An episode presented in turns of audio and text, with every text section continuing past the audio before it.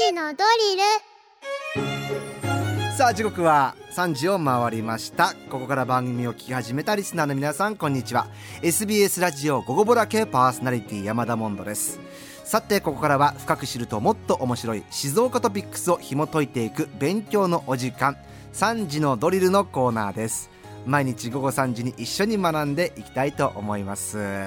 えー、今日の先生はこの方です。静岡新聞論説委員の川内十郎さんです。よろしくお願いします。こんにちは。よろしくお願いします。お久しぶりです。久しぶりです、えー、今週昨日ですねちょうどあのニュースセンターの市川さんから、はい。論説委員っていうのが7人から8人いて、えー、えー、社説だったりとかね。そうですね。っていうのを毎日会議して書いてる、えー川内さんも参加して。そうですね。あの毎日ですね、まあ、メンバーと、ええ、まあいろいろあの意見を言いながらですね、まあ、社説ですので、ええ、ああんまり独りよがりになってもいけないのであくまでも社の論として、えー、みんなで共同で意見をまとめるという作業をしています。当然ぶつかる時あるんですか？川内さんはこう思ってるんだけどもそうですね。これは言い過ぎじゃないのとか。そうですね。そこら辺でやっぱりある程度のトーンの調整とかでやっぱりあのみんな腹割って話しますので、うん、意見を言えばやっぱりあそうだなというふうにあの思えるところもあるしただ本当にこだわりが強い時は、ええ。ここは強くいきたいっていうことをやっぱり主張したくはなりますね。そういうのを話し合っ、はい、毎日のあの新聞の社説そうですね。ができてると、はい、そういう作業をあの、まあ、毎日あのチームでやっているということです。うん、ぜひぜひ皆さん読んでください、はい、さあ、えー、そんな川内さんと一緒に取り上げます。今日の静岡トピックスはこちらです。日本の研究力の低下が止まらない。注目度が高く数多く引用される論文数に関する最新の国際ランキングで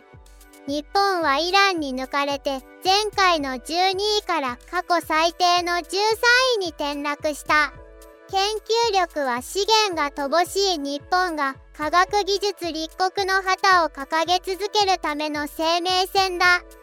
研究者の挑戦を支える環境を整え低迷を脱しなければならない。それこそ今月20日日曜日の長官の社説からでございます、はい、そうですね。あの20日の、はい、長官の社説で、まあ、私書かせていただきましたが、はい、まあ、今日のテーマなんですけど、まあ、低迷が続く日本の研究力ということです。あの先ほど AI アナウンサーからもお話がありましたが、まあ、文部科学省の、まあ、研究所があるんですけどね、はい、えー、そこがまあ毎年発表してるんですけど、まあ、今月上旬に発表したですね、うん、まあ、影響力が多い論文数に関する最新の国際ランキングで日本はまあイランに抜かれて、えー、前回の12位から最低過去最低の13位に転落したということです。まあ、この影響力が多いっていうのはですね、まあ、内容が注目されて、まあ、引用される回数が多いと。その国際ランキングで日本はえー、過去最低になったということですね。研究力が低迷してる、低下してると。まああのー、これまあ13位ということなんですが、はい、まあ20年ほど前はまあ4位、まあ実質ですね、当時まあトップのアメリカに続いてですね。ええまあ、イギリスとドイツ、日本、フランスでまあ実質のまあ2位グループをまあ形成していたと言っても良いと思うんですね。なんか勝手に日本って研究力高いイメージがいまだにあって。いやそれ本当に思い込んでるというかもう今や 過去ですね。過去なんだ。だって昨日もなんかアルツハイマーにね治す薬ができたらそうですね。みたいな話とかも。あの、まあ、もちろん強い部分もあるし、ええ、あのただこういうふうに全体を見てですね、え、あの平均値を出していくとこの影響力の論文がっていう物差しなんですがあのまあ、低迷が続く、まあ、本当にあの低下しているということなんです、ね、これは我々思い込んでいる。そうですね。あのちょっとあの認識をですねあの、えー、改めていただけた方がよろしいかと思います、えー、はい詳しく教えてください、はい、あのまあ、20年ほど前なんですけど、まあ、アメリカがやっぱダントツの時代が長かったですね、えーえー、それで、まあ、今回の最新のランキングというのは2019年から21年の、まあ、3年間の平均ということなんですが、はいえーまあ、これがですね、うん、あの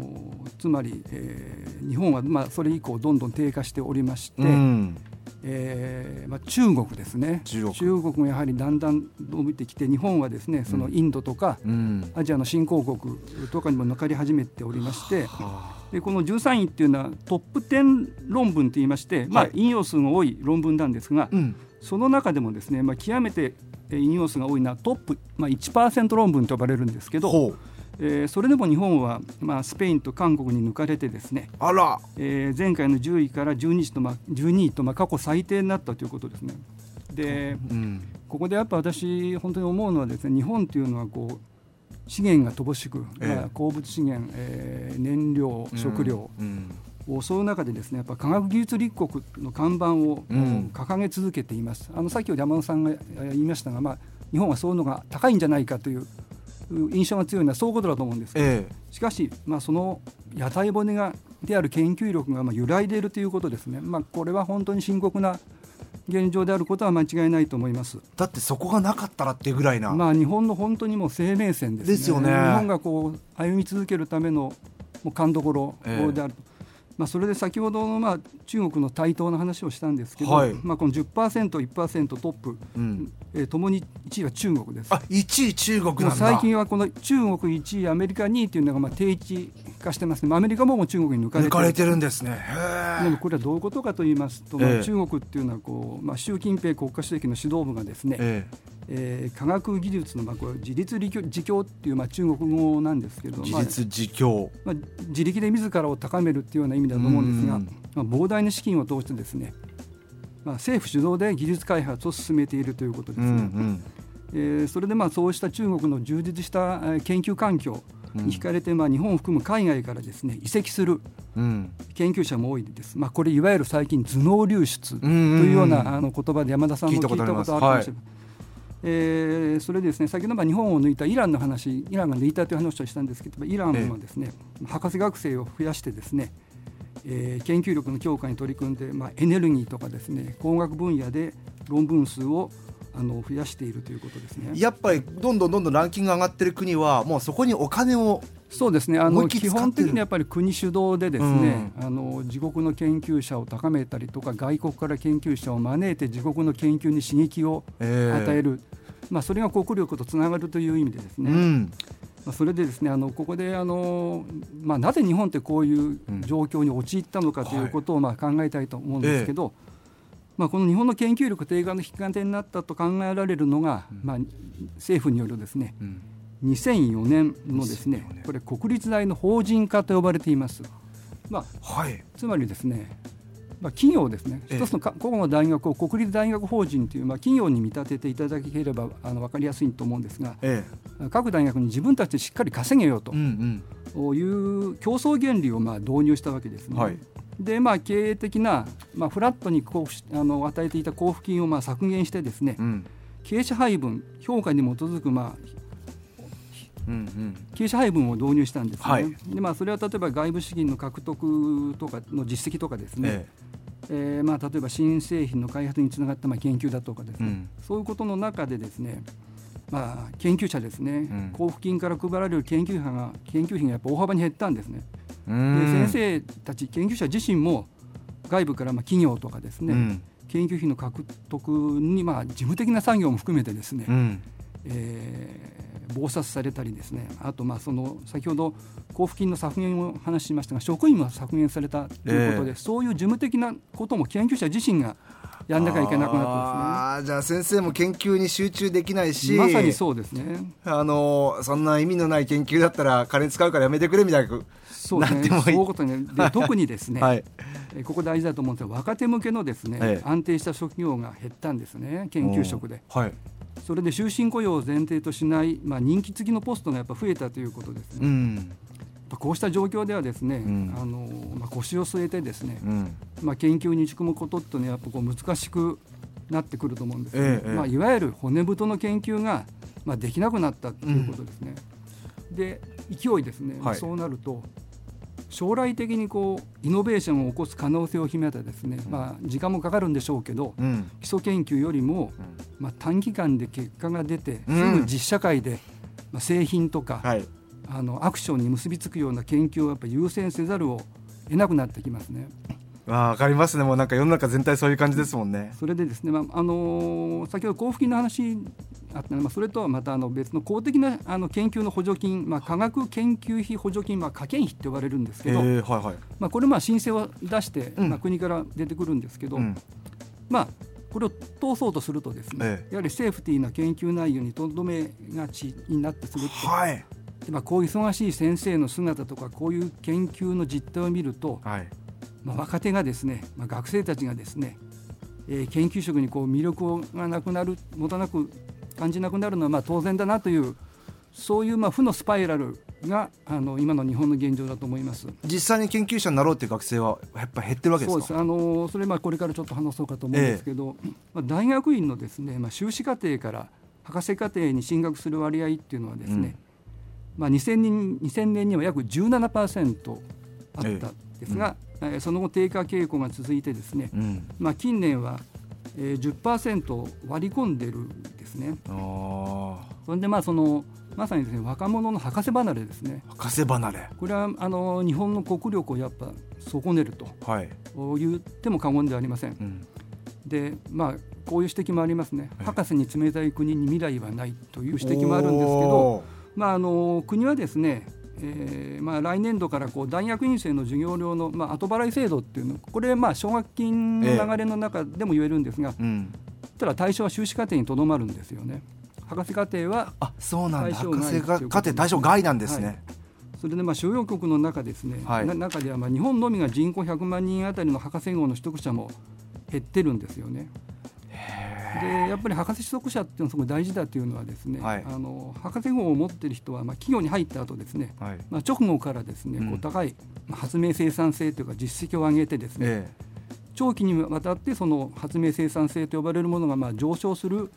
傾向があるということなんですね。うん、でまあ、修士課程の在籍者にですね、まあ、どうしたら博士課程進学者が増えるかって、まあ、先ほどの文科省の研究者が聞いたところですね、うん、まあ、給与支給っていうのが最多だったんですね。まあ、これどういうことかというと、はい、あの日本では基本的にですね博士課程在籍者はですね学費を払う立場で、うん、えー、基本的にはですねいや、まあ、生活は決して楽ではありません。それはそうですね。まだ学生の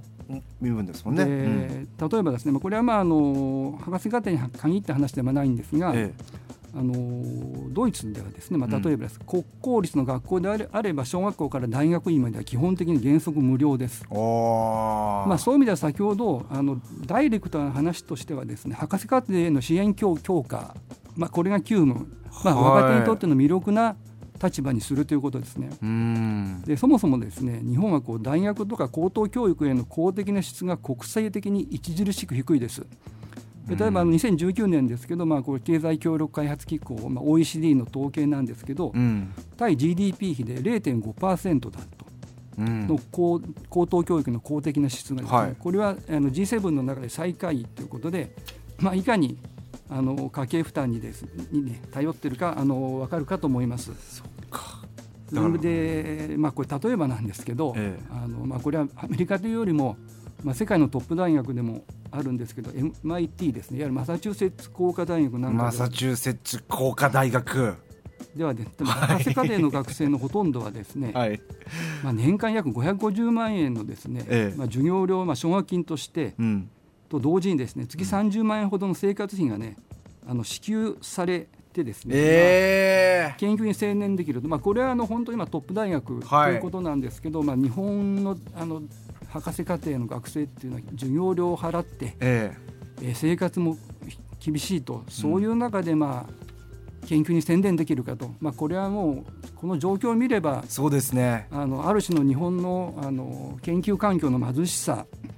ということが分かる話だなと思います。わかりますね。まあ、それでですね、ええ、まあ、今あの動きが、まあ、こういう状況っていうのは国も、あの考えておりまして、はい、どうしていくんですか国は、まあ、今一個あの話題になっていることはですね、え、まあ、10兆円規模の大学のファンド、まあ、基金を持ってこの運用益ですねこれを、の利回りとか運用益で、えーまあ、MIT に追いつけ追い越せっていうようなことを、まあ、目指しているんでしょうが少数の世界最高水準の研究力を、まあ、持つ大学を作ろうとしてるんですね。まあ、これ国際卓越研究大学って、えー、いう国のプロジェクトなんですが、えー、そんなのがあるんだ、まあえー、1個あたりまあ年間数百億円程度の支援を最長25年続ける計画なんですね。で、まあ、これはあのこの呼び止まれで、はい。やってあの、まあ、合計10大学が申請を、まあ、したんですけど、うん、まあまあ、今あのその認定というか、うん、えー、選抜過程にあるんですけど、まあ、どうも今のところ候補はですね、まあ、最近あの報じられたんですけど、はい。まあ、東北大東京大、えー、京都大の3校にもう絞られている。まずトップ3ただですねあの先ほどその国公立大学の法人化の中で、うん、あの競争とか、うん、えー、交付金の傾斜配分っていうのも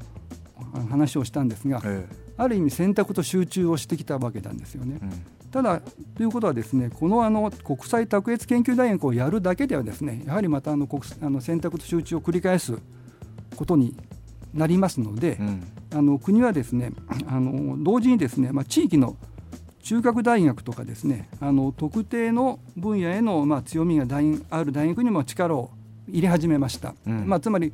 トップを育てると同時に、まあ、ある特徴のある、まあ、裾野ということも意識をし始めたんで、うんうん、まあ、それであのこれを見るとあの我々静岡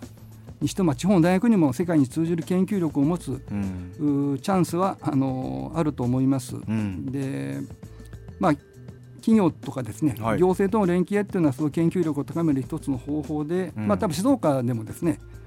例えばあの浜松地区で言えば浜松医大とですね静岡大学の工学部、あるいは浜松フォトニクスによるですね、まあ、医学と工学と光イギリスの融合。企業入ってますもんね、まあ、こういうのは非常にあの、うん、まあ成果を上げておりましてさらにこう発展が期待されていますね、はい、まあ、世界中の研究者が集まる環境を作りたいと。ええ。そういうのを目覚ましています、まあ、それからあとまあ静岡大の静岡キャンパスにしてもですね今年の春に設置した分離融合のまあグローバル競争科学部ってあるんですけど、はい、まあ、これはあの地域の産業界との連携を強化っていうのを考え考えていますね。でこういうところで、まあ、あの世界に通じる研究を地方からも発信しようと。うん。そういうようなまあ環境も国も意識はしているということですね。うんうんうん、あのそういう意味ではあの決してその切磋琢磨できない環境ではないと、うん、あのその一部のとこだけに優遇してそこだけを伸ばせばいい。そこだけが伸びるということではないということはですね、うん、あの頭にえー、入れて、まあ、あのチャレンジングな取り組みを地方大学もやってほしいと思います。あの遅くならないといいですね、もうちょっと他の国にどんどん負けていっちゃって。そういうことなんですよね。そうならないうちに早く手を打ってそれこそ若手の研究者。そうですね。やはりあの本当に若手なんですね、えー、あのやはりこうあの先ほど言いましたこの過度の選択と集中に陥ることなくですね、うんやはり日本さっき言った高等教育の予算が足りません、うん、あの十分なその予算を確保してですね、うん。まあ、こう独創的な研究の目を育てていかないとですね、うん、まあ、言うなら日本の科学技術がまあ世界に越して勝負できる、うん、いわゆる科学技術立国の旗をですね、うん、上げ続けるっていうことがやっぱ難しくなるんじゃないかというふうに思います。まあ、それでですね本当にこう現場の先生たちとも話聞くってみるとですね、ええ非常に疲れてますね先生たち。そうですか。えそれとあとの閉塞感ですね。まあ、これをこう打破することが何よりも大事だしやっぱ若手に、まあ、夢とか、うん、あのやる気とか、うん、あの研究っていうことの醍醐味ですね、じっくり腰を据えた、まあ、俺が世界を動かしてやるくらいな気持ちになるうん、なるようなイノベーションにつながるような研究っていうのの土台をもう一度こう作り直す、はい、あの例えばですねあの、まあ、最近ですねこうロケットの打ち上げも相次いで失敗したりとかですね、えー、まあ、そういうこともあながち無関係ではないのかなという気がしますね。まあ、それからあの、まあ、ノーベル、まあ、科学部門なんですけど、えまあ、去年あ今年、まあ、出ていません。でその前一時、はい、ちょっと続いたことあるんですけど、えまあ、それもですね言うなれば以前の研究の成果なんですよね。なるほど前のねっていうことですよね。そういう意味ではですねやっぱここでもう一回先ほど言ったように決して日本の研究力はまあ高くはないんだぞと。ちゃんと我々自覚しなきゃダメですね。すねまあ、今低迷が続いているという状況でもう一度、なんとか、えー、そうですね。取り戻すという。取り戻すということであのこの科学技術立国日本の現状ですね、えー、もう一回世界にごする研究力を取り戻してほしいと思います。なんか日本の現実を今日川内さんにあのこう突きつけられたいえいえ。えー、そんなニュースでございました。解説ありがとうございました。どうもありがとうございました。というわけで今日の先生は静岡新聞論説委員川内十郎さんでした。今回のこの内容ニュースアプリあなたの静岡新聞キコットでも聞くことができます。復習にぜひ使ってみてください。今日の勉強はこれでおしまい Boop, boop.